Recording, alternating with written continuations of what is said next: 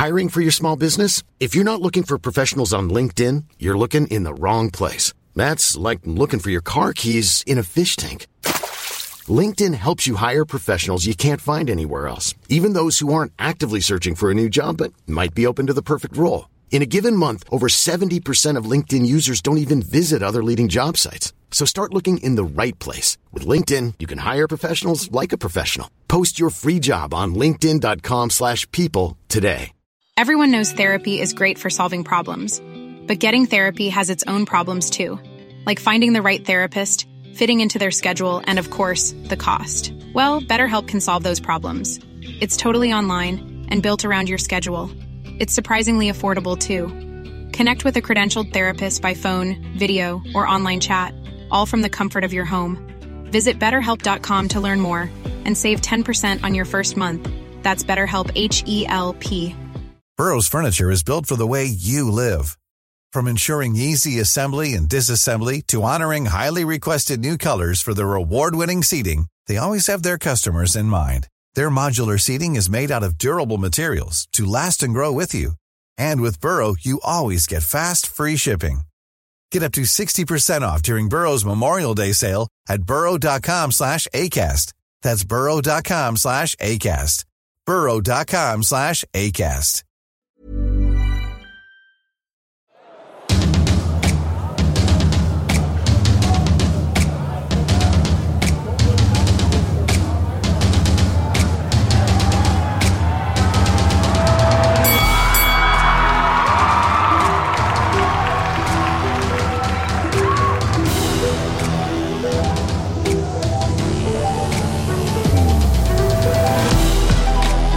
Alltså jag älskar ju det där när du var med, om det var i P3 eller vad det var, när ni pratade feminism. Du menar, du menar den sekunden jag varit utfryst från, polit, från massmediala ah. etablissemanget? Ah. Jag skulle sälja, sälja en kokbok. Det var det. Och så hade de någon som hette återvinnings, återvinningsfrågan. Så fick man dra en fråga så sa är du feminist? ja, ja, den är så, ja, men, den men är ikonisk. Hon, Hanna Fahl, mm. du vet, du vet, mm. du, du har den här, du vet, feministluggen. Mm. Och så tittar man och satt man med den här frågan, är du feminist? Och så tittar jag på henne. Jag kan inte släppa det, det går inte. Men just de bara, nej men nu blir jag upprörd. Ja. ja men det är ju för att när du går och äter lunch eller när ja. du, vad du nu säger, så, här, ja. så umgås du med folk som aldrig har utmanat dig, som bara tycker samma sak. Så här. Mm. ja, men, men, du vet att den var utskriven på Svenska Dagbladets ledarsida för att den satte punkten. På, jag, jag, en av de första som började liksom så här public service, titta här va. Mm. För det är ju superintressant det där. Alltså man, man, är, man, är, man, man lyssnar i morse på no, här, vad, dagens, vad heter den, dagens tankar? Dagens, ja, tanke för dagen. Tanke för dagen. Mm. Och då var de Trump och det var så här, man bara så här och han var en sån tjuv och bandit och lögnare och man så här, hur, hur kan ni släppa igenom någon så otroligt? Och det, och det är klart att det inte är SVT eller Sveriges Radio utan det är en fristående men att det är konstant den människan som får komma och prata. Ja, de skulle ju aldrig ta in någon som hyllade honom. Ja. Ny podd, välkommen Jessica Stegerud. Tack så jättemycket. Fan vad lång du var. du, det säger alla.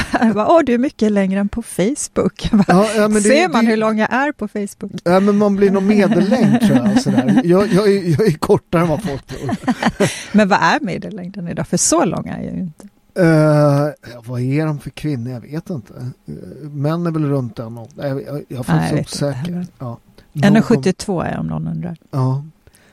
Och, och jag, jag, jag, jag är 70, 75 med mitt pass, men jag är krympt, jag vet inte. Jag var en gång 1,74 i mitt pass. Okay, ja, men jag, jag, tror, jag tror att jag fick en centimeter. Jag var italiensk medborgare från början, så jag tror, äh, ge grabben en centimeter. Jag, jag, har, jag har alltid varit 1,74, men i passet är 1,75, så jag brukar referera till det. uh, du är en av mina absoluta politiska favoriter. Eh, du tar inga fångar i debatter, du är rätt rak på sak, eh, skarp eh, och du har lite att backa upp det. Jag menar, kandidatexamen i ekonomi, du vet. Eh, till skillnad från rätt många andra politiker, det finns ju väldigt många välutbildade, men du har ju du har liksom torrt på fötterna när vi pratar klimat och allt sånt där. Eh, och jag brukar ibland tänka på i debatter att, att, att, att, att, du, att du inte blir tokig. på riktigt med de här liksom miljödebatterna som idag färgas rätt ordentligt av e-, egentligen ideologi och önsketänkande. Eh, för det första, tack så mycket. Mm. Otroligt trevlig inledning. Mm. Um, jo, men det är klart. Uh, man, man blir, jag brukar säga, jag har ju några favorituttryck mm. som de som har följt mig nog är lite trötta på.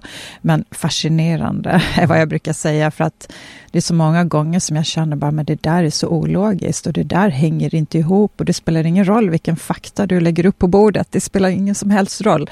Och det är ju, det är frustrerande och det är fascinerande. Sen förstår man ju när man kommer in i politiken att väldigt mycket är också ett politiskt spel. Um, och det är ju i sig otroligt irriterande för att jag är ju här för att lösa problem. Snälla, kan vi inte komma överens om problembilden och sen kan vi och för sig bråka om åtgärderna och där är vi och för sig nu på vissa områden. Men jag vill ju verkligen lösa problem så att ibland känner jag så här att kan möta politiker där jag undrar, vill du ens lösa ett problem? Ja, men de, de, alltså de, faktiskt. Men, de, de, måste ju veta att de ljuger. Mm. På riktigt. Alltså det, det, det, kan inte stämma. Det är liksom den här ekvationen i deras egna huvuden. Och jag måste säga, du är ju Sverigedemokrat. Eh, och hela liksom om man tittar många av de riktigt, riktigt stora problemen eh, där ni rätt tidigt var ute, eller mm. ni har ju byggt en del kring liksom att vi har, det finns ett problem kring det här med invandringspolitiken. Att man då i, i årtionden, i decennier har liksom inte tagit tag i något som idag är det ett av de absolut allvarligaste problemen. Alltså man har offrat mina barn och dina barns framtid. Eh, genom att inte adressera ett problem för att det skulle gynna er. Mm. Det är ju helt, det är helt galet. Ja, det är helt absurt. Det är, det är svårt att ta in och ibland, man, eh, ibland söker man ju svar. Så här, varför? Är det okunnighet? Är det ondska? Är det naivitet? Är det en blandning av allt? Alltså, och det tror jag det är. Jag tror det är många saker som har sammanfallit och något svar kommer vi aldrig att få. Eh, så det är ju i och för sig ingen idé att, att leta efter, men ja, visst är det så. Det är otroligt. Men, men nu, nu, börjar, nu, nu blir man bli, blåser det nästan lite storm i det politiska liksom, vänsterlägret. Det är, man, det är när de vänder kapporna efter vinden nu. Eh, med invandringspolitiken, energipolitiken, NATO-frågan. Eh, allt, alltså helt plötsligt, och jag vet ju själv, jag tror det är 2015 något. Jag skriver på Instagram, problemen med Trump och, och Åkesson är att de har rätt. Mm. eh, och så gick jag igenom det här med, och jag, det var ett Instagram-inlägg. Mm. Jag, jag var på löpsedeln på Expressen. Mm. Åkesson har rätt. Mm. Eh, och då, då, då äh, det var helt sinnessjukt. eh, och, och, och, och de hade tagit, hade tagit hela Instagram-inlägget, de hade tagit bort en, en mening som sa jag är för en stor invandring. Men, men vi måste ha en plan. Vi kan inte bara släppa in folk. Och, och, och, och när jag kände den så, så, när, när man var Sverigedemokrat då i början, det här otroliga liksom, jag menar det, det är en, eh, smutskastandet, påstående om fascism. Eh. Ja. Hur har det varit en resa? Ja, alltså för det första, jag kom in i partiet 2019 när jag kandiderade till Europaparlamentet. Innan var jag ju ja, fri debattör kan man ja. säga, var helt opolitiskt bunden i alla fall. Eh, men då när jag lär känna folk i partiet och man hör hur de har haft det, ja. misshandel, fått fly i bilar från torgmöten, eh, stenar inkastade i, i huset, alltså fönster krossade, tårgasattacker, alltså Ja, you name it. Det, det, har varit en fruktansvärd förföljelse av de som har stått, off, stått upp för sverigedemokratisk politik. Och då pratar vi inte bara liksom 30 år sedan eller någonting, utan vi Nej. pratar ganska mycket i nutid. Eh, och man har, folk har spottat efter dem och, och, hela retoriken som har varit från hög politisk nivå, för det sipprar ju ner sen. Det blir ju, som, det blir ju legitimt. Ja. Om en hög politiker står och säger någonting, det här är ett hot mot demokratin och det här är fascister och det är nazister och allt möjligt. Det har jag bland annat fått höra från toppolitiker i EU-parlamentet, socialdemokratiska jag menar, då blir det ju någon slags så här okej okay, till gemene man att gå runt och, och, kanske vidta åtgärder och hjälpa till. Så att, nej, den resan som partiet, någon dag skulle man ju vilja ha faktiskt en vit bok från eh, etablissemanget nästan på mm. hur man har eh, förföljt och, och, och liksom borgat för det här. Men, att, men eh, problem, problemet med, med hela den här uh, häxjakten på er uh, det, det, och det ska man inte sticka under stol med. Det har ju funnits en del jävla eh, oh, stolpskott ja. i ert parti från oh, början. Ja. Men, ni, ni, men det är ett nystartat parti. Det är svårt att få besätta alla poster och allt sånt där. Eh, och det finns stolpskott i alla partier kan man ju lugnt säga. Mm. Eh, men, men, men, men alltså den, den häxjakten på er har ju gjort att, att man har inte liksom alltså på riktigt tagit tag i de problemen som Sverige med den här massinvandringen idag eh, som det har gjort. Va? Och det, det är bara att titta på min pappas generation av, av, av invandrare. Eh, farsan kom en lördag, han började jobba måndag. De har ju varit här och jobbat som djur liksom, och de är ju rätt förbannade också på för att de blir ihopgeggade med, när man pratar om invandring. Men de bara så här, men vi kom hit för att jobba. De ja. älskade Sverige. Ja, och jag mötte under valrörelsen, jag var ju med på den stora valturnén i valrörelsen i höstas. Och eh, då, då mötte jag ju, alltså det var ju så många möten med människor och många entusiaster som kom och sådär. Och, eh, men några av de möten som jag verkligen minns, ett möte det var i Malmö, vi hade pratat där på Stortorget i Malmö, jag och Jimmy Åkesson. Och eh, då kom det, efteråt kom det fram en kvinna för mig, till mig som var från jag vet inte, Balkan någonstans. Eh, och hon var i 60-årsåldern, skulle jag gissa, väldigt välvårdad och sa, hon sa Jessica, alltså ni är vårt sista hopp. Vi vill inte se Sverige försvinna. Vi vill inte se den här utvecklingen och det är vi som drabbas mest, vi invandrare. Och jag kan gissa att hon kom för 40 år sedan eller någonting och det där möter jag just, liksom det du nämner, de som kom för 30, 40, 50 år sedan som kom till ett väldigt välorganiserat land där man hade en chans att snabbt komma in i samhället och, och behandlades på många sätt som en jämlike till skillnad från idag. De är ju de är förtvivlade. Det är ju många som röstar på oss av just den anledningen. Nej, att, men, eh, och, och sen jag var på middag i, i söndags och då var det folk liksom, ja men syrianer, de har ju kommit rätt nyligen också, som, som har kommit hit och jobbat. Och Många är kristna. Uh, ja, de är mm. kristna. Det är det som är skillnaden. uh, uh, så, så, att, så att de är också frustrerade över att liksom bli hopgeggade med något mm. som inte funkar. Och det, och, det, och det ska man också säga, det finns en, det majoriteten av alla invandrare är ju här för att sköta sig. Men det finns en allt för stor grupp idag som inte jobbar, som inte bidrar Jo, men så är det ju. Som inte försörjer sig själva, som inte bidrar. Sen får man också komma ihåg att det är samtidigt inte så enkelt att om man kommer hit, lär sig språket och får ett jobb.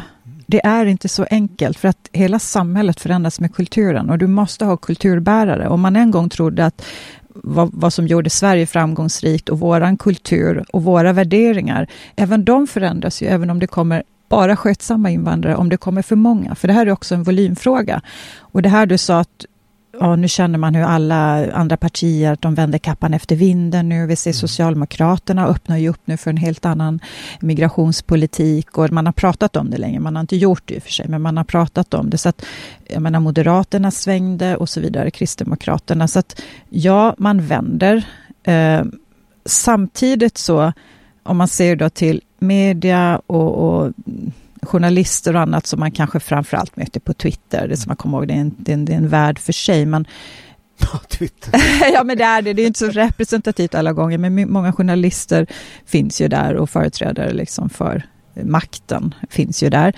Mm. Eh, och även om man då vänder, man kan nu erkänna någonstans att ja, men vi har tagit emot mer än vad vi har klarat av när det handlar om assimilation och så vidare.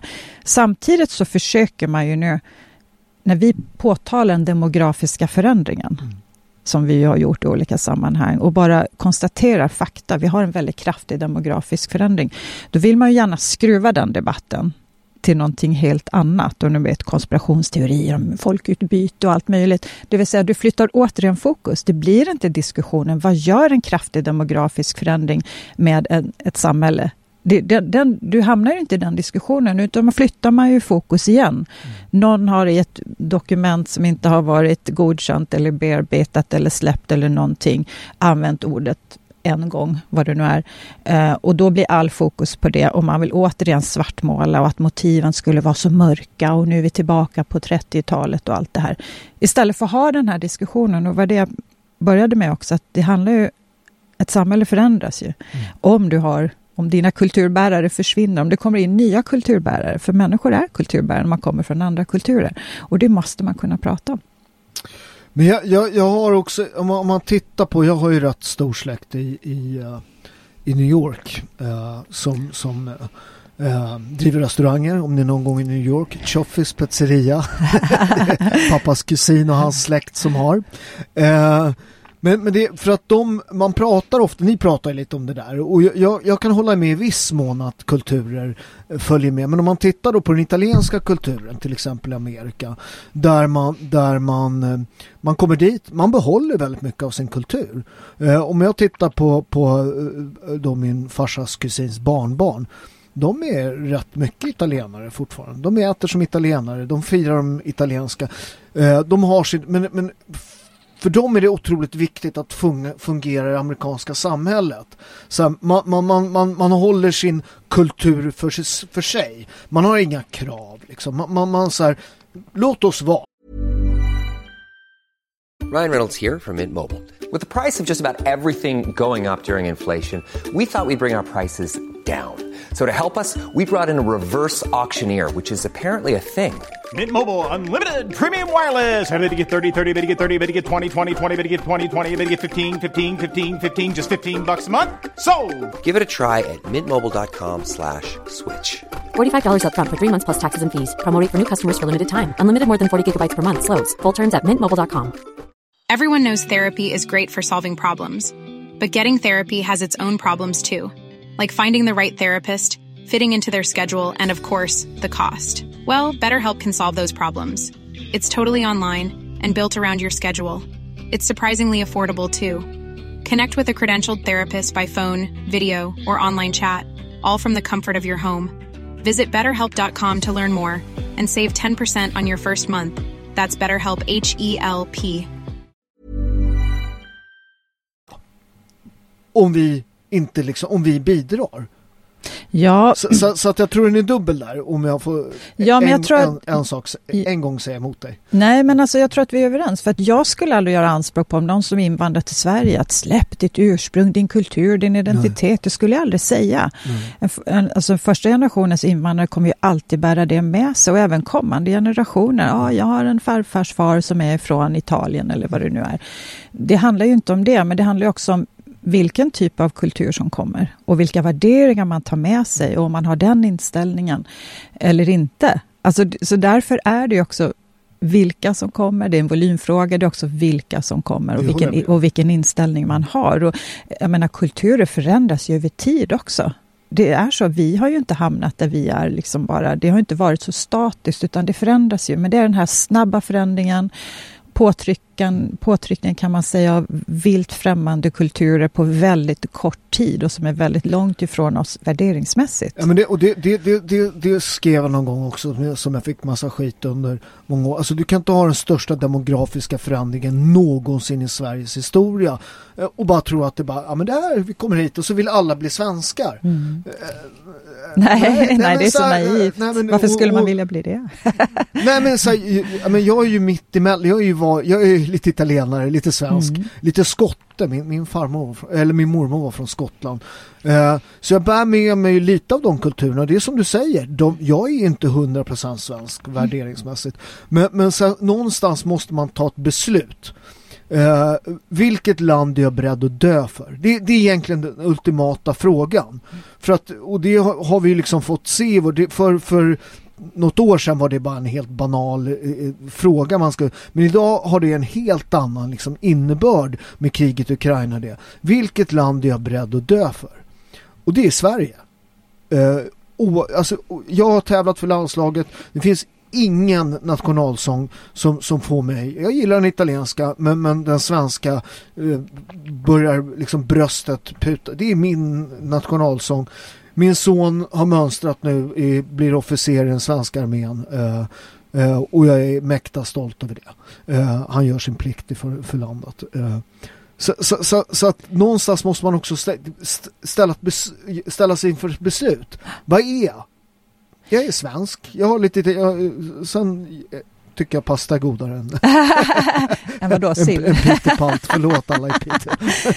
ja, men och där har ju inte vi gjort eller vi, jag pratar inte om mig själv nu, utan jag pratar såklart om det allmänna mm. etablissemanget låter ju, det är ett skällsord nu för tiden, men du förstår vad jag menar. De som har haft inflytande har ju inte gjort det lätt heller, för att man har ju, mm. vi har ju liksom spottat på vår egen kultur, vi har inte stått upp för den. Så vad är det, att liksom, ta emot invandrare och säga men fast vi, att vara svensk är ju inget vidare. Alltså det är lite tvetydigt. För andra, å ena sidan så har vi nog lite hybris och man tar för givet som du sa att oh, vem vill inte bli svensk? Och, så, det är lite, och samtidigt då med den här personligheten att vi inte kanske höjer oss själva. Eh, och lite grann varit så noga med att välkomna andra kulturer och alla andra ska odla sina kulturer och identiteter och sådär. Okej, okay, men i slutändan då, skapar det en känsla av att Sverige är ett land man vill försvara? Vad skapar det för sammanhållning? Det gör det ju inte. Det skapar ett splittrat samhälle. Det blir otydligt. Vad är Sverige? Vad är det vi står upp för? Uh, och sen tänkte jag också, du sa din son där, eller dina barn. De, jag gissar att de är lite mindre italienska än vad du är. Ja, det är de. För det är ju liksom nästa generation och det är ju den naturliga utvecklingen. De kommer ju alltid säga att min farfar var från mm. Italien eller, och de kommer ha med sig en kärlek, en förkärlek för Italien på många sätt. Men de blir ju mer och mer liksom svenskar i den ja, bemärkelsen. Och så är det och det, det är det jag menar, det är naturlig det är en natur, naturlig gång på något vis eh, som är ytterst välkommen. Och sen kommer det leva kvar. Det som är bra från den italienska mm. kulturen kommer förmodligen bli en del, eller har ju redan på många sätt blivit en del av den svenska kultur eller svenska samhället. Så att, men det är den här påtvingade, snabba, och du sa också den här snabba demografiska förändringen i svensk historia, det är ju inte bara svensk historia. Det är ju alltså det snart en motstycke i hela västvärlden. Ja. Det är det. Vi är så, och det förstår vi inte, vi, landet lagom har varit så otroligt extremt. Ja, men vi, vi var ju, jag menar någon gång på 60-talet, i mitten på 60-talet var ju världens rikaste eh, och, och, på något sätt när man är nummer ett får man lite hybris. Sverige fick hybris. Ja. Jag menar, I början på 70-talet var vi världens rikaste land. Schweizerfrancen var typ lika mycket värd som, en svensk krona. Vad har hänt? Alltså, vi, vi gjorde en enorm vänstersväng där eh, och är på väg att gå i, i, i alltså i början på 90-talet, folk har ju glömt det. Mm. Vi var på väg att gå i statsbankrutt mm. för, för, för sossarna styrde Sverige så jäkla illa ekonomiskt. Va? Vi var Grekland. Sen ska man komma ihåg att uh, Göran Persson var, var en del i att rätta till det med mm. rätt mycket högerpolitik och mm. uh, hårda nyper. Mm. Uh, men, men, men, man glömmer bort att vi, vi spelade bort vårt välstånd. Vi, vi, stängde, vi stängde sex kärnkraftverk. Mm. Så vi hade världens bästa energiförsörjning. Mm. Världens bästa. Mm. Vi tänkte vad vi skulle göra. Vad är Sveriges, vad var Sveriges, hur byggde vi vårt välstånd? Eh, massa, massaindustrin, bra energisystem, skog, malm, du vet. Mm. Och så la man ner hälften mm. utan att ha något annat. Mm. Det är helt sinnessjukt. ja, visst är det det. Jag kan bara hålla med. För, för att när man hör debatten där, där du är väldigt engagerad och till skillnad från andra politiker i debatten har du jobbat i branschen. Mm. Du har varit controller på E.ON och Sydkraft va? Ja, det var ju, E.ON var, Sydkraft var ju Sydkraft från början. Ja. Sen blev det uppköpt så det blev det E.ON. Mm. Just det. Så det är samma koncern. Men, men hur, hur, lyckas de ha den här debatten med, med man ska elektrifiera Sverige samtidigt har man stängt ner Ja, nej men det har ju varit mitt mantra sedan jag klev in i politiken, att det är otroligt naivt. Alltså det är så, det är så illa skött och man har satt upp så fantastiska mål, klimatmål, eh, omställningsmål och det ska in förnybart i systemet och eh, vi ska dubblera vår elanvändning på knappt 20 år och elektrifieringen ska bara liksom ske med stormsteg och så vidare. Mm. Eh, det går ju inte ihop. Alltså vi har ju en verklighet att förhålla oss till. Och det här är ju, det är lite grann som invandringen. Alltså, Men verkligheten oh, är så, så jobbig Den är jobbig, precis, ibland. Men förr eller senare. Det sa kan, en... kan inte jag få leva med min ideologiska bubblas drömvärld? Va? Ja, men det är något så här, man bara tror att det är, oh, men vi skjuter till massa skattepengar och det går. Och, jag vet inte, jag har landat i någonstans, för också så här varför? Men det är det här, man försöker vinna val, man har visioner, man har inte någon helhetsbild. Det är snabba cykler, eh, det går trender i allt. Ehm, och jag tror också att man tappar det här för att det här med nationalismen, det är ju någonting som är så, åh, det har ju varit så hemskt, för det är genast tillbaka till 30-talet om man är nationalist. Va? Det är hela tiden det här jävla 30-talet, ursäkta språket.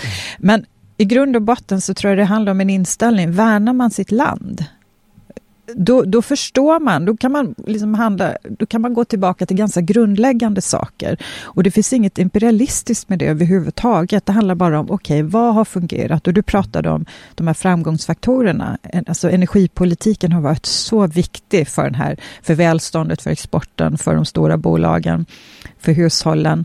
Men även utbildningsväsendet, att vi hade en bildad befolkning tidigt. Det var någonting som verkligen som har gynnat oss.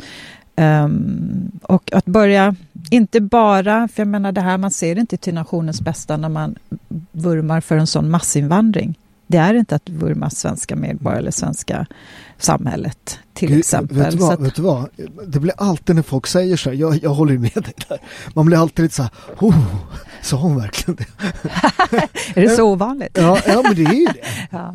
För, förutom, det, det är ju det som är Sverigedemokraternas eh, tror jag, framgångssaga. Att ni säger vad man säger hemma vid, vid liksom, matbordet. När man mm. pratar om det här med, med sin fru. Mm. Jag, jag, så, apropå, jag såg något otroligt, eller när man inte pratar med sin fru, såg du den undersökningen? Män som röstar på Sverigedemokraterna som inte vågar berätta det för sina fruar. Mm. Såg du det? Mm. Ja. Ja, Vad lever vi för land? ja. Nej, det är otroligt. Och hur, också hur det har gått så, det ser så olika ut hur man röstar som du säger. Och vissa åldersgrupper, även om det är kvinnor 20 till 30 eller något sånt där. Och jag, jag pratade också med någon eh, som någon singelman som var ute på Tinder och sa mm. det var hopplöst. Alltså, ja. det, det, de, till och med så här, majoriteten av kvinnorna som han upplevde hade till och med sin bio, jag antar att man har en bio på Tinder, jag har aldrig varit på Tinder. Eh, och då står det så här, är du sverigedemokrat så swipa vidare liksom. Alltså redan där markera, ja. godhet signalera någon slags att nej det, och jag brukar ändå säga det, vår politik är verkligen någonting som gynnar just kvinnor. Det är ju, för det handlar ju mycket om trygghet. Mm. Um, och, uh, och jag tycker man ska värna sina barn och kvinnor brukar verkligen, det är ju en modersinstinkt att värna barnen och framtiden, så att det går inte riktigt ihop för mig. Å andra sidan, vi gick fram ordentligt bland mm. kvinnor nu senaste valet, så det kanske är en en liten islossning på gång jo, men, där. Det, men det, det är ju väldigt svårt när man har en hel media som, som pratar om att ni är ja, det är tredje riket är på mm. väg och du vet. Mm. Ni säger fullkomliga, det, det, ni, har allt, ni har i årtionden sagt exakt vad alla andra säger idag. Mm. Man, man, ska göra en folkräkning, det, det är liksom tredje riket, hur ska ni göra då? Jag menar, vi har gjort en folkräkning förut. Mm.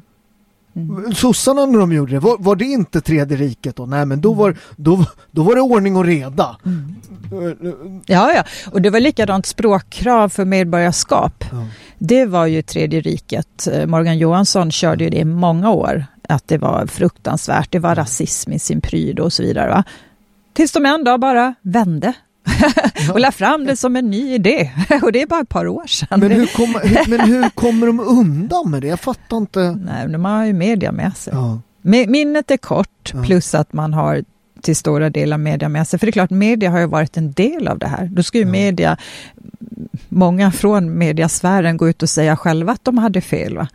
Mm. Så att det är väl det. Men det här du sa också. Men, men du vet, man sosse kan vara klimat och miljöminister och inte veta hur många kärnkraftverk som man har lagt ner. Så är det. Så är det. Mm. Nej, men också, för att knyta an till det. Mm. Jag har sällan varit så frustrerad när jag suttit hemma i tv-soffan som när jag hört Farmanbar och Strandhäll vara ute och prata energi och klimat och sånt som ja, under deras regeringstid, när man suttit hemma i soffan och lyssnat på någon debatt eller någon intervju eller mm. någonting, så bara nej, nej, nej, nej. Det var, det var, det var frustrerande. Nej, men en grej som man ska prata om, om massmedias misslyckande att beskriva verkligheten för oss. Något som inte jag har fattat eftersom eh, jag inte liksom är så insatt i det här systemet utan jag har hämtat min information liksom från media. Det är det här med, med, med att, att när man byggde det här fantastiska systemet vi hade så hade vi vattenkraft i norr eh, och kärnkraft i söder för att man skulle ha spänning i den här liksom. Eh, och, och, när man lägger ner kärnkraften eh, i söder då är det inte så att du bara kan flytta den här energin från norr utan den tappar ju fart och, i systemet. Eh, och det där har man ju misslyckats. Och varför var det ingen som sa det när man la ner här? Vänta nu. Fast det var ju det. Ja, jag, jag, hörde, jag hörde inte det. Det var ju ett parti som tyckte det var en dum idé att börja stänga ner reaktorer. Vi hade faktiskt Liberalerna med oss där tror jag. Ja. Jag vet inte om det var från början men Liberalerna jo, men har Liberalerna faktiskt också har varit en del bra grejer. Men, men, men... Ja, en del annat också. ja, en del annat också. Men, nej, men precis så är det ju. Och, menar, Sveriges elsystem har ju byggt på kärnkraft och vattenkraft. Mm. Kärnkraften är väldigt bra som bas källa så att säga. För att man kan köra många timmar, man kan köra stabilt, man kan köra mycket. Det är yteffektivt och det är väldigt stabilt. så. Och sen har du vattenkraften som egentligen är det bästa energislaget. Um, för att du kan reglera med vattenkraften. Och det Just, du, du säger, du måste, du måste, ja, och du måste behålla liksom en viss spänning i systemet och så vidare. Så att eh, då kan man ligga med vattenkraft och reglera mot kärnkraften när den går ner i perioder och så där. Så att, och, ja, och jag menar, elen är ju så här att du, du, du måste producera den samma ögonblick som du använder den. Det är det, alltså, och det är hela tiden det du måste ligga och reglera. Och de kompletterade varandra jättebra. Och det man har gjort nu, om man lägger ner kärnkraftsreaktorer, du tar bort den här planerbara kraften och så för du in då den icke planerbara, väderberoende, framförallt vindkraften. Och då går det ju upp och ner hela tiden. Och vattenkraften klarar inte av att ligga och reglera mot vindkraften hela tiden. Så att det är problemet. Och, och, det är också sånt här som är så märkligt i min värld, för vi har ju facit till exempel med Tyskland. Som det är Tyskland. Ja, man lägger Men hela Europa har ju så här, alltså, mm. självskadebeteende. Mm. Alltså, vi, vi, här håller vi på att stänga ner vår kärnkraft. Mm. Här håller vi på att liksom så här ska bli gröna. Så Samtidigt så, så, så i, i Eh, i, i, I Kina planerar de att bygga 1100 kolkraftverk. 446 kolkraftverk på, eh, plan, håller de på att planera att bygga i Indien. Du vet, det, det, alltså de, när folk är fattiga, när det liksom är kris, de skiter i klimatet. Och, och, du vet, det bästa vi kan göra det är ju att se till att, att, att, inte de här kolkraftverken eh, byggs istället för att se till att bli fattiga själv. Mm. Ja, nej men precis så är det. Och sen ska man lägga till också att Kina bygger även kärnkraft. För ja. de har ju förstått att det, är, det tar tid eh, och det kräver vissa förutsättningar. Eh, men det är ändå framtiden. Och liksom utbyggnad av kolkraften det är ju för att de behöver energi här och nu. Och det är fortfarande en väldigt billig råvara. Sen kan man också komma ihåg att moderna kolkraftverk är oändligt mycket bättre och, och släpper ja. ut betydligt mindre än, än, än äldre upplagor. Så att ja, och, och jag brukar säga det det viktigaste, man, om man vill verkligen göra någonting åt klimatet på jorden, då ska man lyfta folk ur eh, fattigdom. Eh, dels så föder man mindre barn och eh, vi är ju utsläppare, vi människor, och vi mm. använder och vi, vi förbrukar eh, saker. Eh, men det är också då när man får igång ekonomin, när man mm. kommer ur fattigdom, som man kan ägna sig åt klimat och miljö. Det är ju först då, för det som du säger, har du inte mat på bordet, då bryr du dig inte om Nej, om du, slä, om du släpper ut koldioxid. Dö, du, du skiter i Ja, det spelar ingen roll. Och, må, och många fattiga idag, de använder ju, de sitter ju och eldar med ved för uppvärmning och för, och det är ju utsläpp om något. Så att, mm. Nej, det är det här, man ser inte till någon slags helhet, utan det, det är liksom en dygd. Vi ska göra massor i Sverige, vi ska späka oss själva, vi ska men, vara först, det men det kommer något, inte hjälpa. Det finns något nästan religiöst kring det där. Väldigt att, religiöst. Att, att, att det, det, om du tittar på hur de agerar, man pratar om liksom, det, det, man, till och med när det gäller det här liksom, man vill liksom eh, tumma på demokratin. Mm. Eh, vi ska inte använda deras eh, fascist eh, som de brukar göra om högen. Då. Men man försöker tumma på demokratin, självbestämmande i kommuner och sånt. Eh, jag, menar, jag läste att du är klimatförnekare eh, någonstans för att du eh, tyckte då att vindkraften ska bäras, alltså det här att att själva kopplingarna till de här vindkraftverken är mm. svindyra. Och de får vi betala då som, som, som skattebetalare. De ska vi betala. Mm. Samtidigt som de här stora företagen som ofta är kinesiska bygger stora vindkraftparker långt ut i vattnet. Det fattar man ju själv att att det blir svårt och alltså själva kopplingen där blir svindyr. Mm. Men den ska vi betala, det ska inte de betala. Och säger man det som du har gjort, då är man klimatförnekare. Ja, men det är ju det här epiteten hela tiden. Innan när man ville ha en rimlig invandringspolitik, då var mm. man ju rasist. Mm. Och nu vill man ha en rimlig energipolitik eller realistisk klimatpolitik. Ja, då är man klimatförnekare. Mm. Alltså de, hela tiden det här, det, det finns inte argument i botten, utan det, det handlar om att fylla ut motståndaren. Och det är religiösa, det är, det är ju syndaren, det, det är hela den klimatförnekaren, det, det är syndaren, du vet. Exakt. Rasisten. Det är ja, exakt ja. religiösa. I ett, land där man inte längre tror på Gud så behöver man nya gudar. Mm. Och, och, problemet när du tittar på frågan på det sättet, i nästan med religiösa ögon, så har man ju svårt att liksom så här, intellektuellt fördelar, nackdelar, vad är bra, vad är dåligt. Det är som Greta säger, vi ska ha panik. Nej, när du har panik så fattar du extremt dåliga beslut. Vi ska sitta ner, eh, eller sådana som du som mm. kan. Eh, ni ska sitta ner, eh, tänka efter, inte ha bråttom och göra det som är bra för Sverige. Mm. Först. Mm. För att det där har folk missat. Du, så, här, så här ser det ut. Du gör det som är bästa för din familj först. Det är nummer ett. Nummer två är att du gör det bästa för din nation. Nummer två. Nummer tre är att du gör det bästa för Europa. Nummer fyra för världen. Men det börjar med att du jobbar nära. Och där har svensken tappat där med att vi är svenskar. Vi hjälps åt här. Mm, mm, mm. Annars behöver man inte, behöver inte ha nationer. Då kan alla komma hit. Mm. Nej, nej. Och det, det, det, det, finns en otroligt naiv tanke om att ja, men det är de mänskliga rättigheterna, det är mm. den gemensamma nämnaren. Mm. men så enkelt är det ju inte. Alltså, nej, jag vet inte var man ska börja där. Det finns så många tankevurpor i, i hur man... Och jag tror också, om man tänker efter, vad är det som har gjort att vi faktiskt har kunnat hjälp. Jag vet inte om det alltid har varit hjälp, men tanken har ju varit att hjälpa andra länder med bistånd och så vidare. Eh, Jo, men det är ju för att vi har haft ordning på hemmaplan. Ja. Vi har haft en god ekonomi, vi har haft ett tryggt fungerande samhälle och så vidare. Då har vi eventuellt någonting att lära ut och vi kan ge av oss själva. Men när vi förstör det, då kommer det inte finnas resurser och kraft till det andra. Så att, nej, otroligt eh, fascinerande. Ja, men pra, pratar, man, pratar man om det där liksom med, med att hjälpa och, och jag brukar tänka på Sida var de 550 eh, 90 anställda tror jag de har. Vad kostar de? Jag tror de kostar 590 miljarder eh, miljoner att hålla igång för att dela ut, eh, vad är det? Hur många 55, miljarder? 55 miljarder, 55-60 miljarder någonstans. Ja. ja. Alltså det är ju helt sinnessjukt att, att det, det är en, den här bidragsmaskinen är, är ju liksom, alltså den är ineffektiv, uh, den är ofta dålig för, för liksom nationer. Att man måste ju ställa krav man delar ut. Kolla jävla Zimbabwe som vi har öst pengar över liksom, från Mugabe för att de var socialister. Liksom. Mm. Där vi har förlängt folks lidande.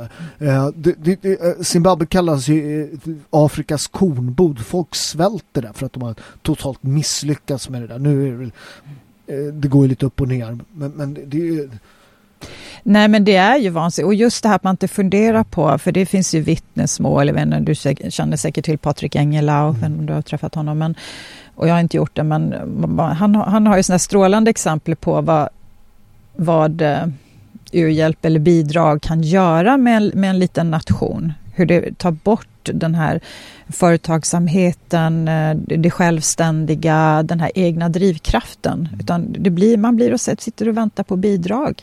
Och det blir också väldigt korrupta system. Eh, så att ibland undrar jag om Sida inte finns till, snarare finns till för tjänstemännen och politiker som kan gå över till Sida sen. 550, exakt. Det, ja, det, snarare än för de som verkligen behöver det. Sen är det en sak, man får skilja också på katastrofhjälp, för det är någonting, ja, alltså, det kan vara en tillfällig stor svält någonstans eller vad det nu kan vara. Det är ju en sak, va? Men, eh, men just det här långsiktiga och, och sådana saker som att vi ger Sida-bidrag till Indien Indien mm. som har så mycket resurser. Sen att de fördelar det på ett visst sätt som man kan ha åsikter på och så vidare. Men det är en demokrati med enorma resurser. Mm. Det, det, varför ska lilla Sverige hålla på ge Indien liksom bidrag? Det är jättemärkligt. Nej, det finns så många konstigheter där. Vi ger bidrag till palestinska skolor där man lär ut man ja, hyllar liksom, visst. Eh, alltså självmordsbombare som martyrer och så här. Mm. Ja, men det är, mm. Kom igen. Ja, ja, jag vet. I know. Vad ska vi göra åt det, tycker ni? Alltså vi tar ju små steg nu, för det, någonstans får man kanske börja med att dra ner på det. Vi skulle vilja halvera biståndet. Mm. Dels för vi tycker att alltså, vi behöver verkligen pengarna på hemmaplan. Det är så mycket vi behöver få ordning på. Men sen är det ju också den här nyttan, alltså undersökning på undersökning visar ju att väldigt stor del försvinner till exempel i korruption. Uh, om man verkligen tittar på det så skulle man nog säga att många åtgärder som man genomför heller inte hjälper. Nej, men, det, nej, men det är tvärtom. Alltså, alltså ger du bidrag som försvinner i korruption, då kommer man behålla korrupta politiker. Du kommer behålla ett korrupt system. Det betyder att fattiga människor, alltså det, det som hjälper. Man tittar till exempel exempel Rwanda. Det, där har de ju, det, man pratar mycket om kris och så, men Rwanda har ju gått från där, alltså det här fruktansvärda eh, inbördeskriget där de typ hackade ihjäl en miljon människor med machete, alltså det var ju helt brutalt? Mm. Till att idag vara liksom Afrikas så här riktiga liksom framgångsekonomi va? Och där har man ju kombinerat alltså, eh, fri företagsamhet, det är alltid det som funkar i slutändan. Och man har liksom gjort de här, äh, också bidrag har, har hjälpt till där. Men framförallt så har man sett till att det, liksom, att det finns fri företagsamhet och det leder till succé. Va? Satsa på utbildning. Utbildning, utbildning, ja. utbildning absolut. Mm. Ja. Hur ska vi göra i Sverige då? Där, där, där vi, där vi, de här PISA-undersökningarna är vi rätt sopiga. Ja, det är vi. Och det är ju verkligen ett av mina... Det är en fråga som jag inte pratar så jättemycket om. Eh, som jag, dels för att jag har energifrågorna och sen är jag suttit i EU-parlamentet och det ligger inte på EU-parlamentsnivå. Men utbildning, det är ju någonting som verkligen, hela skolsystemet, det är någonting som verkligen bekymrar mig. Och om man tittar på de här framgångsfaktorerna för ett land, vi nämnde det innan, eh, också om man tittar hur det fungerar i skolan idag, eller inte fungerar. Alltså det är helt sjukt. Jo, men det är det. På jag har som, varit klassförälder någon gång och åt på det. Ja, ja, det är också. helt chockad. men, men, det är så många saker som, och, och det man kan liksom se i skolan idag, det är ju det du ser i samhället mm. i framtiden. Det finns alltså, det... alltså folk, alltså de är så jävla respektlösa en del av de här mm. som man bara så här, mm. skojar du med mig? Mm. Jo, men vi har tappat det. Vi har tappat mm. respekten, disciplinen, alltifrån hur, eh, hur man ser synen på kunskap idag, pedagogik och så vidare. Lägg till då alla konflikter med den här massinvandringen och demografin och alla kulturer som ska mötas. Och, alltså det är, ju en, det är ju bara en bomb som väntar på att brisera och snart har vi precis samma problematik. Det har vi delvis redan, men det kommer bli ännu värre, samma problematik ute i samhället. Men man pratar ofta med det här med att då man ska slå ihop klasser och allt sånt där. Det, det gjorde man i Nacka där jag kommer mm. ifrån. Där, där man la ner en av de här kaosskolorna och skulle mm. slå ihop då med, med, med en skola där mina barn gick, Skureskolan. Eh, och grejen med det här, man tror att det ska funka. Men om du tittar då på de här medelklassbarnen där, där föräldrarna har hög utbildning. Jag har ingen utbildning, min exfru har ju liksom över 300. Du vet, mm. hon är filkan och lite sånt där. Uh, så, så, att den, alltså vad, vad, vad de har med sig hemifrån. Alltså du sätter då en elev bredvid en, en, en, en som är redan tränad från att vara tre år. Kan läsa, skriva, du vet, få hjälp hemma, studieteknik, kan språket och så sätter du en kille eller tjej bredvid då, där föräldrarna kanske är analfabeter. Alltså det blir inte, folk tror att det här ska bli bra, men det blir tvärtom, att det blir en enorm slitning mellan de här grupperna. Man känner sig efter, du är så långt efter så att du kommer inte ens eh, du kommer aldrig hinna ikapp, det är kört va. Så, så jag, tror, jag tror ibland till och med kan vara skadligt att liksom, om det är för stor grupp som inte kan liksom språk och allt så. så. Så den skolan, den gick ifrån att vara jättebra till att ha jättemycket problem. Mm. Jo men tänk dig bara läraren att hantera en sån mm. situation.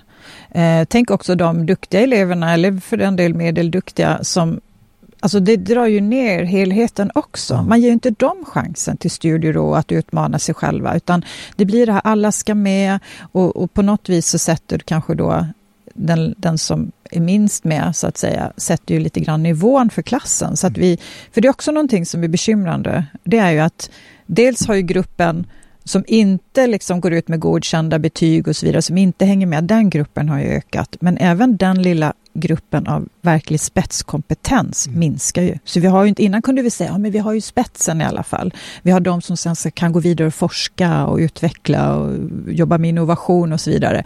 Gå rakt in i kvalificerade jobb i industrin och så. Men den gruppen minskar ju. Det är också ett jätteproblem. Så att vi har ju dragit ner nivån för alla genom det här. Och en, en, en lagom invandring... Ja, det, är, väl socialism? Alla ja, ska alla ska lika dåligt. Alla ska lika. Spelar ingen bra eller dåligt. Det skitsamma om det är bra eller dåligt. Det ska vara lika.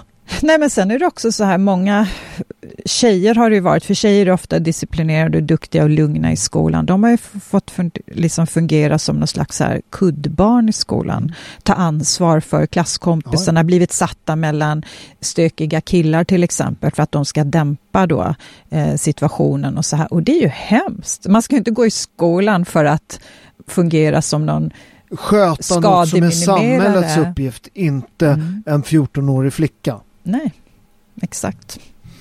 Ja, men jag brukar tänka, och sen så, alltså, hur ska man, och alla det här nu när man liksom pratar om det här med lägsta lön och så, hur ska vi få in alla de här i arbete? Det, det, det, det är liksom det är problematiskt om, om, om man alla ska ha jättehöga löner så blir det svårt att anställa för. Jag vet inte hur ni står i den frågan med lägsta löner och det.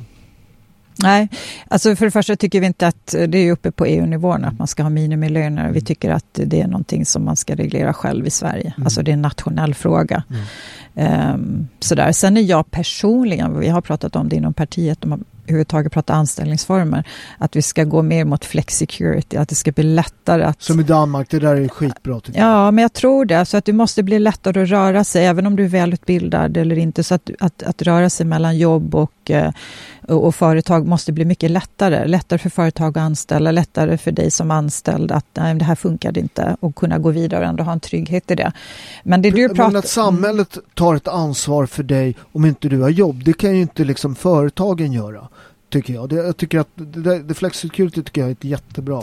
Ja, men jag tror det. Sen pratade du i och för sig om den här stora gruppen som aldrig kommer in på Nej. arbetsmarknaden och det är jättesvårt. Och någonstans, och det här nu uttrycker jag väldigt personliga åsikter, nu vill bara säga det, men någonstans tror jag att man kanske får fatta ett beslut. Vi kommer hamna i en situation där vi får fatta ett beslut att ja, men har du kommit till 40-årsåldern, du är analfabet eh, och så vidare. Det kanske inte är lönt att lägga miljoner på att försöka få den här personen att bli ingenjör. Alltså det går ju inte, utan då kanske man till och med får prata, okej, okay, du kommer inte bli arbetsför, kanske gå och sopa någonstans, väldigt enkla arbetsuppgifter för att alla behövs kan behövas, Alla eller behöver, behöver känna sig behövda om inte annat. Men man får kanske avfärda den ambitionen, för att idag är det många som går till exempel SFI år ut och år in. Det kostar massa pengar, det händer inget mer. Kanske de som skulle kunna som inte har tillräckligt med krav, för det är en sak då. Va? Eh, men någonstans så kanske vi behöver göra sådana avvägningar. Vilka måste vi satsa på? Kan vi satsa på? Är det lönt att satsa på? Och det är hemskt att sitta i den sitsen, men jag tror att vi närmar oss hårda prioriteringar allt mer. jobb behöver inte gå... Alltså, jag har ju, jag har ju drivit fyra restauranger och ett hotell. Uh, så här, vissa jobb behöver inte kunna svenska. Du behöver kunna lite. Jag har haft, jag har haft diskare som har varit helt fantastiska. Uh, jag hade på min restaurang i, i, i, på Åhléns hade vi liksom, de, de, de var grymma iraker. De, de, de, de, de var liksom bara, bara jobbade vet.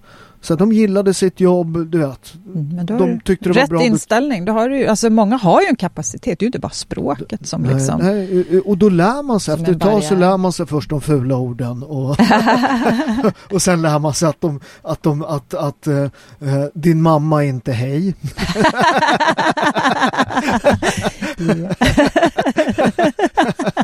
Det är bra. Du vet, så, eh, det, ja, men så här hälsar vi här, din mamma. Så det är. När- när de- din mamma. Eh, så, så, så att, så att man, man blir en del av samhället liksom. Och, och jag, jag, jag, jag brukar eh, eh, liksom jag brukar, jag brukar tänka på de här, de här, du vet, de här eh, sänkta lönerna, de twittrar, twittrar om det, att det är låga löner i slaveri från sina eh, du vet, iPhones liksom med mineraler som är plockade av- kongolesiska barnarbetare. Du vet, Ja, exakt. ett- ett- Ja, ja. ett- Okej, det kanske inte är världens bästa lön, men du får ett jobb, du får komma in i samhället, du får göra rätt för det, du får vara stolt, du är en del. För att, Ja. för att blir du inte en del kommer du aldrig vilja vara en del. Nej, och poängen är väl att har du kommit in där, jag menar, så småningom lär man sig språket, man lär sig massa andra saker, alltså då ska det finnas en naturlig fortsättning. Ja, att du kan sen göra någonting annat om du har ambitionen. Det är ju det, alltså, och det är det som har varit Sveriges signum. Du har kunnat göra en klassresa, gå in på en nivå och sluta på en annan. Men jag blir nyfiken, för jag måste ställa frågan till dig, för att det vi nu stoppar, det är ju arbetskraftsinvandring från eh, utom europeisk Mm. eller utom EU i låglöneyrken. Och det är ju mycket så städ, restaurang och vad det nu kan vara. Eh, och jag förstår här att det blir ett glapp i början när man gör det, för det har ju funnits ett behov. Å andra sidan, ja, men vad tycker egentligen du om det som in i branschen? För jag kan säga att samtidigt har vi då det är så olika siffror som florerar, men säg 500-700 000 som inte jobbar, inte försörjer sig själva, som är i behov av enkla jobb, men där då Men, men man inte har incitament att gå in och ta den här typen av jobb. Problemet Är det en väg framåt? Som du ser det? Ja, jag tror inte det. Nej. Alltså, jag, jag är lite kritisk. Alltså, jag, jag förstår den här grejen. Mm. Men om man pratar till exempel där med enkla jobb. Om vi tar så så här bärplockare. Så här, varför, kan inte, varför kan inte då alla de här som är arbetslösa göra de här enkla jobben?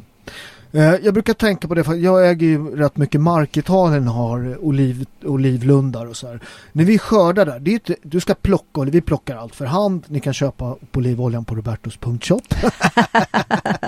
Men alltid skördat för hand för att det blir bättre kvalitet. Om du skakar ner oliverna som de gör då, då går de sönder utan du måste plocka dem för hand. Eh, och det är ett rätt enkelt jobb men det är inte enkelt. Det är jättesvårt. Det är bara akademiker som kan tycka att det där är, att det är ett enkelt jobb. Du behöver hålla koncentration. Vi skördar allt på fyra dagar. Du behöver hålla total koncentration. Du måste vara där hela tiden. Du måste jobba exakt, du vet. Eh, så frågan är det här med bärplockning till exempel. Om du ska jobba så koncentrerat i ett par månader. Det, det orkar folk det. Eh, det är samma sak i restaurangbranschen, i kök. Vi hade hjälpkockar som vi fick tag från Sri Lanka. De- var utbildade i Italien alla. Eh, men fick bättre lön i Sverige. Så vi fick, det är rätt många nu. Det var vi som började med dem. Eh, de pratade alla italienska, inte engelska. Eh, så vi hade några sådana. Och de, var, alltså, de är beredda att jobba alltså riktigt sådär. Och de, de, de, enligt dem, det ska man komma, det är ingen svensk som vill göra det. Det, Liksom det, det, det, det är för, det, den energin och den passionen liksom, är svårt att få. Så att jag, jag, jag förstår tanken. Vi har jättemånga människor som inte har jobb. Men frågan är, klarar de av att göra de här jobben? Nej, det tror inte jag eh, till, till viss del. Och jag ska säga, nu är det inte det här, jag alltså har ingenting med de här frågorna att göra i mitt parti, så att det Nej. blir väldigt mycket mina egna åsikter, jag vill bara säga det. Men jag tror att vi måste tillbaka till det där. Och jag tror inte att lösningen är att ta in folk från hela världen och samtidigt låta en massa andra gå på bidrag i Sverige. Utan jag tror att vi måste tillbaka till det. Ja, men då kanske du måste bli den här, du kan plocka bär två månader, för annars får du inte din ersättning. Alltså någonstans så måste vi, alltså varför skulle inte en svensk medborgare klarar av att göra det här. Jag vet de här thailändska bärplockarna, de är exceptionella. Men det är, men också de här kockarna. Men det, ja, men precis. Men jag menar, det är ju en kulturell fråga. Det är ju någonting man har ett driv för att du kommer från en kanske en annan socioekonomisk eh, situation och så vidare. Du har incitament som är helt vitt skilda från de svenska. Behöver inte vi jobba upp de incitamenten Exakt. i Sverige idag? Och det är här jag menar att den här övergången blir ju hård. För det kommer ju naturligtvis förmodligen bli en brist mm på vissa håll och, andra, och vissa får stänga ner. Å andra sidan kanske det då lönerna måste öka så blir det lite attraktivt men det är klart den här... Men du kan inte för att om du ökar lönen då kan du inte ha restaurangen öppen. Det är det som är problemet. Det blir inte tillräckligt mycket över. Vissa och, klarar sig. Du är för fri företagsamhet, ja, du får ju hålla ihop säcken. Ja, absolut, absolut. Men, men, om man tittar på, på de här eh, som jag, de som jag har sett till att de har kommit hit. De familjerna de har kommit hit, de jobbar jättehårt. Deras barn pratar perfekt svenska. De studerar, de har varit här nu, ja, kan ha varit ja, tio år kanske. Eh, alla pratar svenska, alla är integrerade, alla jobbar som odjur. Mm. De är en tillgång för mm. Sverige. Mm. Eh, att, att, att, att, att ta, man, ofta det här som vänstern pratar om och räknar och säger så här, att de är en tillgång. Om de, och det, för det stämmer. Mm. Kommer du hit och kan jobba från dag ett så behöver du inte utbilda någon. Du behöver, har inte hela den här miljonen det kostar att utbilda någon och få dem i arbetsförd ålder. Utan någon kommer hit direkt och jobbar. Det, det är en vinst för Sverige. Och jag, jag, jag tror att det här utbytet, att byta du vet, folk som kommer hit och jobbar enkla jobb och byta dem mot, eh, mot eh, de som inte har jobb. Jag tror inte den är så enkel. Den är jättesvår, men var börjar du någonstans? Ska ja. du fortsätta med det här systemet, att du har allt fler i bidrag eller som inte försörjer sig själva och samtidigt så har du då eh, arbetskraftsbrist som du försörjer eller som försöker åtgärda med med folk från övriga världen. Alltså det är ju den här balansgången. Ja, det är svårt. Det, det, den, är, den är jättesvår. Jag, jag, jag, jag, säger inte att jag har rätt. Nej, inte jag heller. Och vi har provat det ena. Nu kanske vi börjar prova lite det andra. För att eller så gör man lite halvt och halvt man ställer hårdare krav. Ja, men hur gör du det? Mm.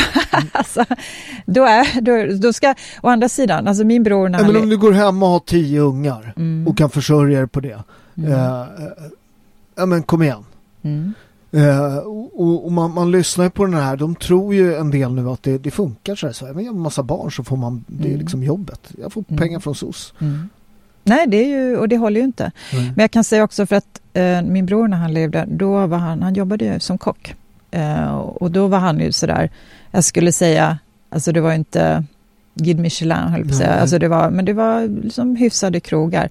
Men det var ju en otrolig, han hade ju svårt på slutet att liksom nästan leva på sin lön, för det blev ju en oerhörd liksom dumpning också. Av lönerna. Mm. Eh, och just som du säger, det kommer någon då långt ifrån, är beredd att jobba extremt mycket. Eh, så ska han då, skulle han då konkurrera med det och han älskade sitt jobb så han var väldigt flitig. Men det finns ju också avigsidor. Det finns, det finns en, det, men en svart... idag har ju kockar väldigt bra betalt. De, de har ju, det är ju rätt ont om bra kockar. Ja, men där ser du. De slut, Då kanske slutar, det går att leva på en kocklön de, idag, men du ser. De slutade, alla slutade jobba efter covid, så det är svårt att rekrytera. Ja, men det förstår jag. Det är en jäkla omställning nu. Nej, men det är komplext och vi har ju satt oss i den här situationen, inte vi då, men alltså politiken har fört oss hit. Ehm, det är svårt. Hur ser det ut framåt då? Ni, ni, det, det låter, ni har, har en jävligt bra position. Ni, ni påverkar med politik men ni behöver inte riktigt ta något ansvar. Så fort det går åt helvete kan jag säga det är regeringen. Det är ju bästa positionen. Fast, där, fast lyssnar du på oppositionen så är ju vi bakom allt. Vi styr ju allt och vi, och det, allt är ju vårt fel ändå. Uh -huh. Så det spelar ingen roll. Nej men alltså på de områden där vi har fått till ett avtal, Tidöavtalet, kriminalområdet, mm. invandringen och eh, energipolitiken framförallt som är involverad i. Det är ju väldigt bra avtal, men nu har vi ett digert jobb att se till att det genomförs. Att det inte läggs i utredningar, att det inte försvinner. Fyra år går väldigt fort. Mm. Att det verkligen händer någonting. Uh, så där jobbar vi ju stenhårt i regeringskansliet. Och sen ibland önskar man också att man kunde få ta hela ansvaret. För det är klart, du har, ju, du har ju mer manöverutrymme, du har större ansvar, men du har ju också mer befogenheter och manöverutrymmen om du sitter vid sidan av. Mm. Um, och det är en balansgång, för att det här är en regering som vi gärna stöttar, såklart, för vi vill ha en högerregering snarare än en vänsterregering.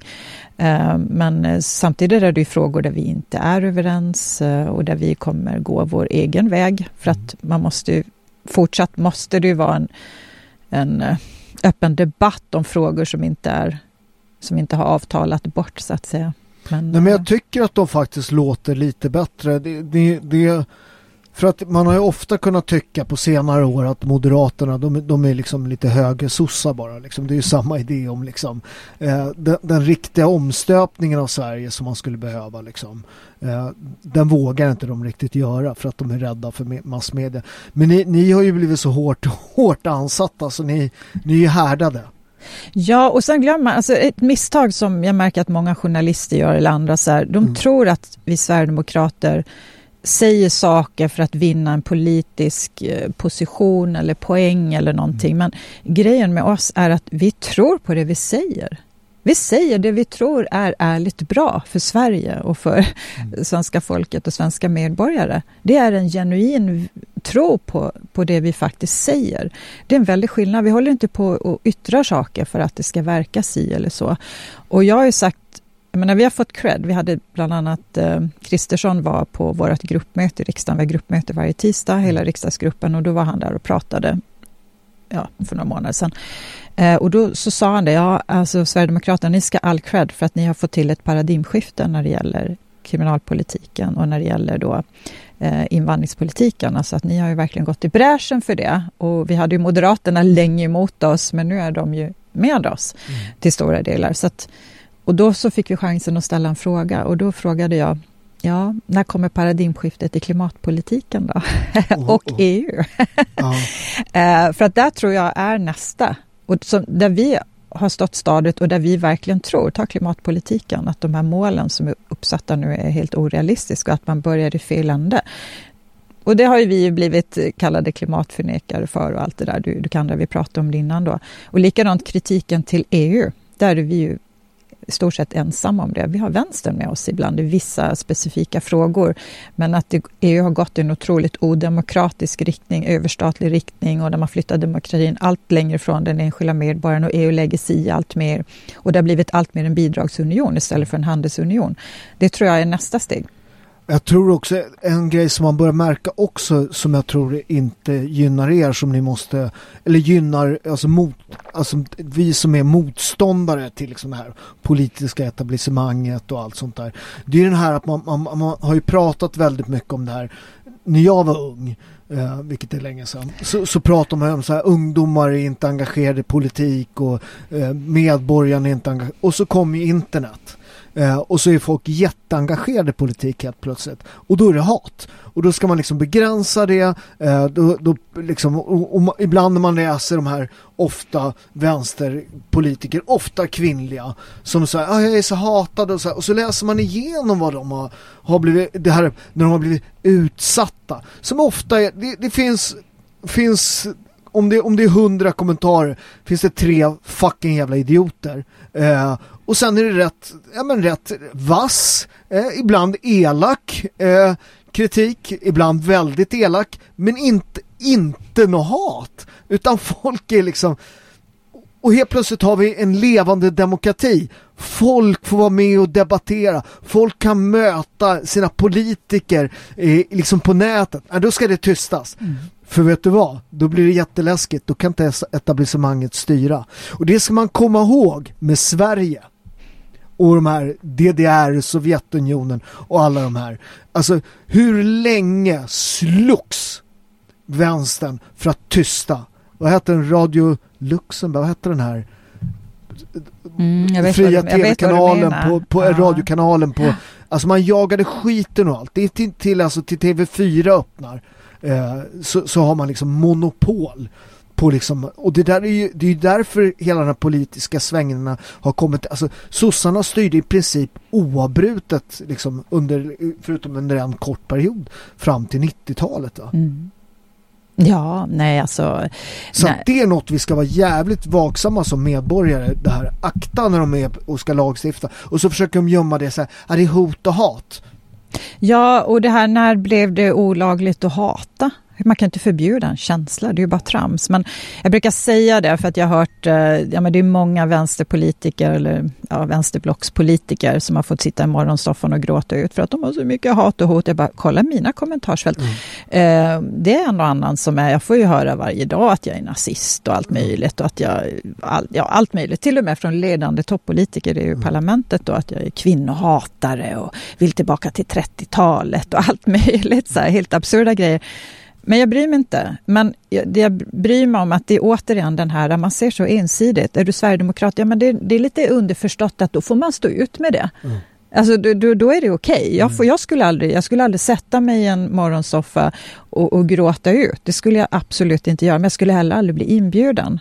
Mm. Uh, och då har ju ändå vi reella hot över oss uh, vissa av oss sverigedemokrater. Liksom. Så att, nej, men jag håller med. Den här fria debatten och man, man vill gärna göra till något fult. Jag får ibland på Twitter, ja så kommer din eh, trollarmé eller dina fotsoldater, ja, kallar det så här va. Och det, det är som man ska associera till någonting väldigt hemskt. Vad menar du? Folk som håller med mig i sak och som uttrycker det och som är kritiska till någonting. För det allra mesta är som du säger, det kan vara vasst formulerat ibland, men man är frustrerad politiskt och det är ja, det man ofta, håller sig till. Ofta, ofta, ofta så, alltså de här gråta tv-soffan eh, på vänsterflanken. De, de eh, förväxlar ofta elak mm. med hat, med, med något som är olagligt. Ja. Att vara elak är, är och, och rätt och smaklös. Mm. För det finns ju folk som är dumma huvudet i alla politiska ja. lägen. Men, men, men, så här, det är inte samma sak som hota och, och sådär. Nej, och jag tycker när man man, man, ska inte ge sig på någon så här utseende och sådana personliga saker. Men så länge du är förbannad för att någon... Jag menar, Annie Lööf fick ju ta emot jättemycket kritik när hon bytte fot. alltså när hon bytte sida i politiken ja. och, och sådär. Va? Och sen så... Och man får också...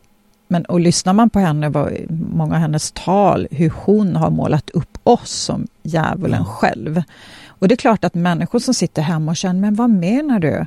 Jag vill bara att mina barn ska växa upp tryggt. Det finns inget ont i mig eller sådär. Det är klart att man blir frustrerad. Kanske man skriver av sig lite grann. Um, nu blev ju hon i och för sig då föremål för det här som hände i Almedalen. Inte föremål, men ja, det vet, det är också en incident som är hemsk. Men mm. uh, nej, men man kan inte förbjuda känslor och vi måste ha kvar, vi måste få upp det här samtalet igen. Yttrandefriheten, yttrandefriheten, det är grunden och den försöker man inskränka mer och mer. Och det där är ju skrämmande, för ta det här med att bränna koraner, vet jag inte var du står där, men jag läste någon undersökning. Lyssna, lyssna. Om, om, jag, om, om, jag, om jag har köpt en bok, då är det min jäkla bok. Jag får bränna den hur mycket jag vill. Och det är helt, det är helt sjukt att så här, att, jag menar, till exempel, jag kan säga en, en, sak som jag varit jättearg på. Det var den här, eh, när man hade på Historiska museet så hade man en utställning med Madonnan, Madonnan och horan. Och så tog man Madonna-statyer som är, som är tagna i ett svenskt inbördeskrig där. Alltså Sverige hade ju ett religionskrig mellan Sigismund och Karl IX. Efter det kommer reformationen. De här Madonna-statyerna är svenska bönder som har gömt med risk för sitt eget liv. Sen tog man och så ställde man ut dem och skrev några feministiska texter till. Jag tog rätt illa vid mig. Eh, vad gjorde jag? Gick jag dit och brände upp, äh, brände upp äh, Historiska museet? Nej, jag gick till Historiska museet, köpte en biljett, tittade på dem, konstaterade att de är idioter äh, och så gick jag därifrån. Jag menar så här, vem, vem, ju högre man skriker, är det det vi liksom är demok demokratiska måttstocken? Kom nej. igen! Ja, nej men jag håller med. Det, det, det, det, det, och hur vi flyttar positionerna. Men det jag blir orolig för det är de här undersökningarna.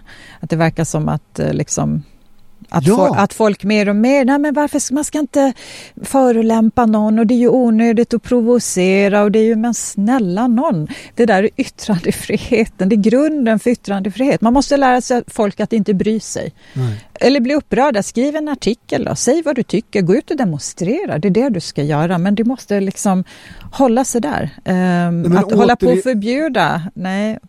Men så här, så här, kommer man hit eh, som italienare eller, eller som iraker vad nu är. Här i Sverige har vi regler. Man får bränna den där boken. Det är mm. liksom så här, du kan bli hur jävla förolämpad du vill. Mm. Eh, och vad du gör med Madonna-statyerna. Mm. Alltså på riktigt, jag skulle bli jättearg om de brände upp. Mm. Nej, men ta Ecce Ecce Homo-utställningen. Ja, men jag, jag, uh, ja, ja, jag tycker hon är... Jag kan, jag kan berätta om Elisabeth Olsson. Uh, jag gjorde ett reportage, eh, hemreportage för någon av de här finare tidningarna, eh, inredningstidningarna för tusen år sedan. Eh, och då, de sa ingenting utan, utan eh, eh, det skulle, fotograf och en reporter skulle komma. Eh, och då kommer Elisabeth Olsson som fotograf till mitt hem. Och jag, jag, jag tyckte, tyckte att jag tyckte att det var magstarkt så här. Men vet, vet du vad som hände? Ingenting.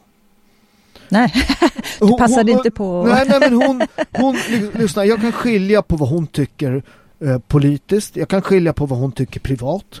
Hon är där för att göra ett jobb. Jag tänker inte bråka med henne som blir av med sitt jobb. Mm. Utan jag håller käften. Jag låter henne till och med ta bilder på mina barn, i mitt hem och på maten. Jag sa ingenting. Nej, och men min poäng... För, för så uppför man sin demokrati. Ja, och min poäng var ju där, mm. alltså det hon, om, alltså snacka om att förolämpa kristna. Ja, men det får jag ta. Ja, naturligtvis. Det är hennes demokratiska men det är det rätt. Jag, jag menar. Jag menar, och då, man, du brändes ju inga kyrkor. Nej, alltså, nej, det, det, liksom, det vart ju ingenting, på grund av det vart en, en livlig samhällsdebatt ja, och så vidare. Vilket och är bra. Exakt, och det är det, det är det som är min poäng. Att, och hade det blivit ett jäkla liv då, vad vet jag, man hade gått alldeles för långt i sina protester, Ja, men då hade jag sagt, ja men ha några utställningar till då. Alltså tills ja, vi lär oss ja, att man får ja. provocera religionen. Ja, men det är väl intressant om man får ställa sig, ja, men så det, det är ett kort på Kristus, det är inte jag kan tycka att Madonna-statyerna har liksom en annan, för att det är mm. något folk har bett till, det är något folk, mm. vi har, alltså folk, det, alltså det finns ju ingen som har slagit ihjäl så många eh, svenska bondpojkar som Gustav Vasa och mm. i, i, i, protestantismens mm. namn kan man säga. Mm. För det, alltså den svenska befolkningen var mot reformationen. Ja, och det, det kan man ju liksom se ur så här kulturhistoriskt perspektiv och så vidare. Och, men, och du får ju bli hur upprörd du vill. Alla har vi ju våra triggers liksom. Ja, ja, ja, men det här, man kan ju inte välja det. Nej, alltså, det nej, finns nej. ju saker jag skulle bli vansinnig över naturligtvis. Mm. Men vad då? Vi har ju ja, men det, vi har spelregler. Det, det, det, blir en mm. debatt. Det blir liksom, ja. Sen kanske hon har fel, jag kanske har rätt. Du vet, ja. Mm.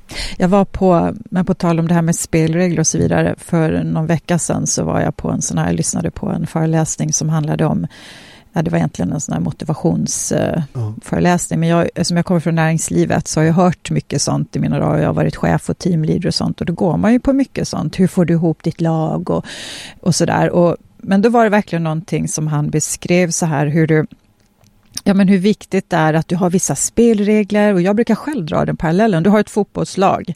Det kan vara folk från alla möjliga bakgrunder och så vidare, språk och allt möjligt. Då. Men du har ju ändå dina regler. Det här är planen, du har offside, inkast ska göras på ett visst sätt och så vidare. och så vidare. Du sätter upp spelreglerna och sen har du ett gemensamt mål. Du ska gå i den riktningen, du ska försöka göra mål på motståndaren, du bygger ditt lag och så vidare. Så att, och väldigt mycket i i näringslivet går ju ut på det att du tar din eh, managementgrupp eller du tar din avdelning och du åker iväg och du är som teambuilding och, och, du sätter upp spelreglerna och du försöker få alla samman och gå. Det handlar om att bli effektiv och gå i samma riktning som gynnar företaget. Och då när han pratade om det här och jag har liksom dragit den parallellen själv många gånger men det blev så himla uppenbart att det är precis vad vi inte har gjort med svensk invandringspolitik. Exakt. Nej, här var det precis tvärtom. Spring, men... Springer vissa offside så är det okej. Okay. Ja, för att det är de som ja, gör det. Ja, ja. Andra, alla får inte göra det.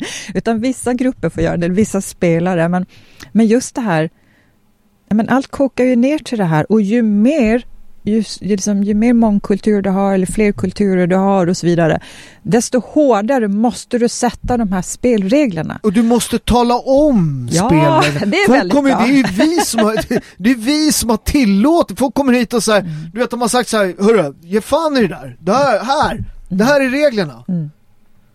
Ja, där har jag en, en väldigt bra anekdot. Mm. En, en väninna till mig som är så här, hon, hon säger vad hon tycker. Mm. Hon hade varit kallbadat på ett ställe. Hon var kallbadare på ett ställe och sen så var det, det var så här bastun och så var det liksom trädäck utanför och sen var det då eh, stegen ner i vattnet.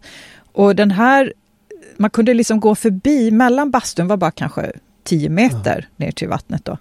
Um, men där var lite allmän promenadstråk, vilket var lite märkligt då, men där kunde man komma. Och då kom det ett gäng invandrargrabbar som stod och spelade boll där precis när de satt där och de stojade och de var, de var ganska så här stökiga och de hade ju satt sig i bastun för det skulle vara en lugn stund och sen hade de liksom tänkt sig att nu ska vi snart gå ner och doppa oss och det kändes också lite obekvämt där när det var ett gäng killar och sådär då. Och alla satt och retade sig på det där, att de på något vis inte följde de här koderna, för det, ett svenskt mm. killgäng hade inte gjort så. Men hon bara, nej, nu går jag ut och säger till. Och så gjorde hon det och de bara, ja tack, absolut, inga problem, sa de och flyttade sig. Ja, det var det, aldrig någon som hade sagt äh, någonting. Exakt, det där är integration på riktigt. Ja, men det är ju det. Precis, och, och, och så där umförs de mest flesta invandrargäng. Mm. De kommer inte slå ner dig. Nej. De kommer inte, de, de är, det är normala killar. De har bara inte fått lära sig, här bastar vi. Jaha, okej, okay, förlåt. Visst. Nej, det var så himla så, så att det är det man... Nej, vi har varit dåliga på det, eller vi, du vet vad jag menar med vi, men ja, det är så tycker jag var en jävligt bra avslutning. Tack för, för ett grymt samtal.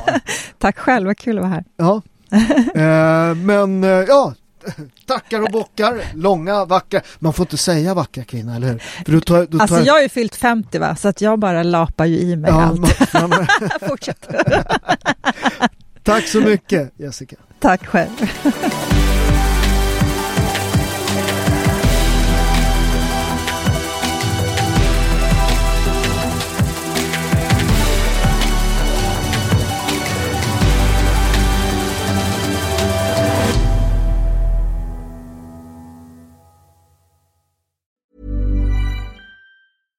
Hi, I'm Daniel, founder of Pretty Litter. Cats and cat owners deserve better than any old-fashioned litter. That's why I teamed up with scientists and veterinarians to create Pretty Litter. Its innovative crystal formula has superior odor control and weighs up to 80% less than clay litter. Pretty Litter even monitors health by changing colors to help detect early signs of potential illness. It's the world's smartest kitty litter. Go to prettylitter.com and use code ACAST for 20% off your first order and a free cat toy. Terms and conditions apply. See site for details. Hey, it's Paige DeSorbo from Giggly Squad. High quality fashion without the price tag? Say hello to Quince. I'm snagging high end essentials like cozy cashmere sweaters, sleek leather jackets, fine jewelry, and so much more. With Quince being 50 to 80% less than similar brands. And they partner with factories that prioritize safe, ethical, and responsible manufacturing. I love that. Luxury quality within reach. Go to quince.com slash style to get free shipping and 365 day returns on your next order. Quince.com slash style.